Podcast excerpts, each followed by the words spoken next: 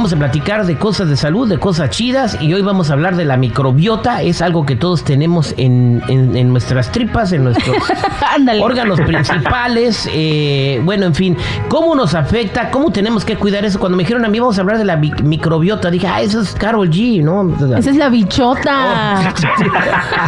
¿Qué tiene que ver un, nutriólogo con Carol G? Eh, Claudio Cisneros, eh, muy reconocido en todo el mundo, está aquí con nosotros. Claudio, bienvenido. ¿Qué tal? Muchas gracias por la invitación muy contento de estar aquí con ustedes eh, a compartir más información para el cuidado de salud, ¿no? Exactamente. A, ah, platícanos de la microbiota. ¿Qué es y cómo nos afecta o cómo nos beneficia? Bueno, tiene muchos beneficios. Realmente es algo que siempre se ha tenido, hasta ahora se cae en cuenta a partir del, del COVID, ¿no? Se puso más atención a la microbiota. ¿Qué fue la microbiota?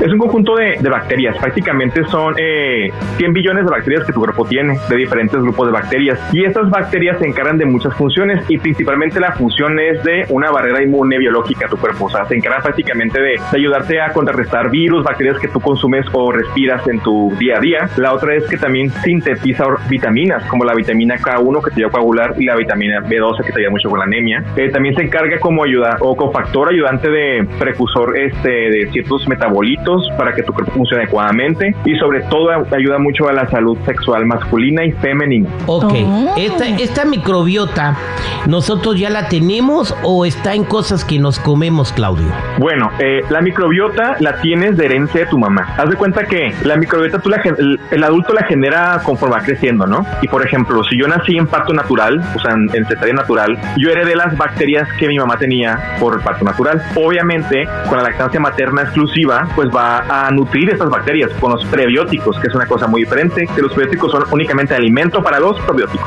Entonces, con el tiempo, pues tú también pues empiezas a comer alimentación sólida, que la tierra que haga de niño, pues tu cuerpo va creando estas mismas defensas, ¿no? Pero la diferencia es en que si naciste por cesárea, pues las bacterias que tienes tú son muy diferentes a los niños que tuvieron un nacimiento por parto natural. Y si no recibiste lactancia materna exclusiva y nada más recibiste fórmula, pues obviamente tu microbiota prácticamente será como la de un adulto en edades muy tempranas, ¿no? Que aún así es beneficiosa, solo el hecho de que cambie con, conforme el tiempo, ¿no? Ahora, la microbiota, pues es muy delicada, por así mencionarlo, y se puede alterar por medio de factores. Y generalmente el peor factor que realizamos es la alimentación, que es lo que repercute bastante de manera positiva o negativa. El estrés, que en realidad el estrés repercute bastante con, con la microbiota. Y pues obviamente dentro del estrés, el, el exceso de alcohol el, y el mal uso y el, automedicación con antibióticos. Mm, es, la que cuando de dañar ocurre un barrido, ¿no? Que se dice un barrido de flora. Así es, así es, de que, ¿sabes que Tuve, no sé, mucha gente que sale de viaje, que la, la, diarrea del viajero porque comió tacos, no sé, eh, pues toman de que no, pues sí, el antibiótico, pero faltan los probióticos para que lo que las bacterias que se murieron con, con el antibiótico, aunque sean buenas o malas, se mueren. La idea es pues que las sustituyan prácticamente, ¿no? Si no dejan tu cuerpo expuesto. Es cuando también empezó muy de moda el lavado de colon y que, que los, el té del de dragón rojo, que el barre grasa, pero en realidad lo que barría era mucosa intestinal. Mm, en realidad no ayudaba en nada, ¿no? Claro, no ayudaba en nada. Entonces, el problema con, eh, con entonces, una pausa. Toda la gente que anda haciendo eso para bajar de peso o para sentirse mejor los lavados de, colon, esos te van a barrer toda la, la, flora intestinal y son contraproducentes. Entonces te van a matar todas tus microbiotas que tú tienes y, te van a afectar tu salud.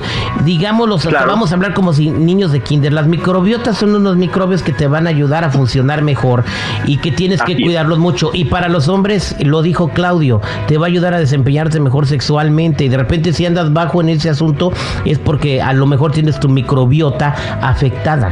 Pues se le llama se le llama disbiosis intestinal a esa, a esa situación. Obviamente, pues no, no, siempre tiene que ver con el rollo de erección o sin erección, sino que va también de la calidad del esperma, porque muchas veces se le adjudica la salud o reproductiva a la mujer, cuando realmente el hombre es el que tiene mucho que ver, sobre todo la mayor parte es el que da el género al bebé, ¿no? Entonces, si un hombre no come bien, obviamente toma mucho alcohol, se malpasa, se desvela, hay demasiado estrés, se expone mucho al sol o metales pesados, va a afectar obviamente a la microbiota, por lo tanto va a afectar también la calidad de, pues, eh, del semen, ¿no? Oye, entonces ahí podría haber un problema en cuanto a tener bebés. Así es, de, de infertilidad. De hecho, los tratamientos actuales de fertilidad entre hombres y mujeres casi casi es un esquema muy similar y sobre todo siempre la base son alimentos fermentados y pues los probióticos de grado clínico, ¿no? Que son nutracéuticos. Exactamente. Bueno, ahora vamos a explicarle a la gente eh, en pasos muy sencillos cómo cuidar su microbiota, estimado Claudio. Excelente. Así es. Número uno es eh, una buena alimentación, que la alimentación sean tres comidas al día como mínimo y que siempre contengan greens, verduras, crudas principalmente. Obviamente hay personas que no pueden digerir cierta cantidad de alimento. Punto número uno, ojo, si no pueden digerir alimento, una verdura etc. porque quiere decir que hay una desbiosis intestinal. Número dos sería prácticamente el consumo de agua y la caminata, que te ayuda al movimiento intestinal. Y pues realmente la actividad física, como mencionaba. Este, y la otra siempre es el hecho de revisarte constantemente o continuamente con tu médico para poder diagnosticar qué tienes. Aquí, aquí va un, un, tip principalmente para saber si tengo yo un problema de esta índole. Si tengo estos tres, estos tres síntomas, migraña constante, fatiga general de que estoy bien cansado, me levanto, no descanso y no siento que descansé. Y la otra es problemas con inflamación abdominal. Ojo ahí, tele, tienen que haber problemas con la microbiota. Ahí está, ya lo dijo nuestro nutriólogo Claudio.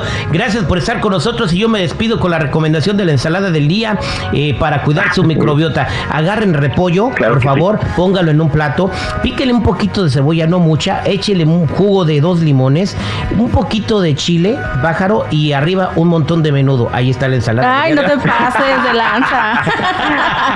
Gracias, Claudio. ¿Cómo te podemos encontrar en las redes sociales? Bien, me pueden encontrar en Instagram, nutriólogo.claudio y en Facebook, nutriólogo Claudio Cisneros. Muchas gracias. Nos escuchamos pronto. Claro que sí. Un gusto. Nos vemos.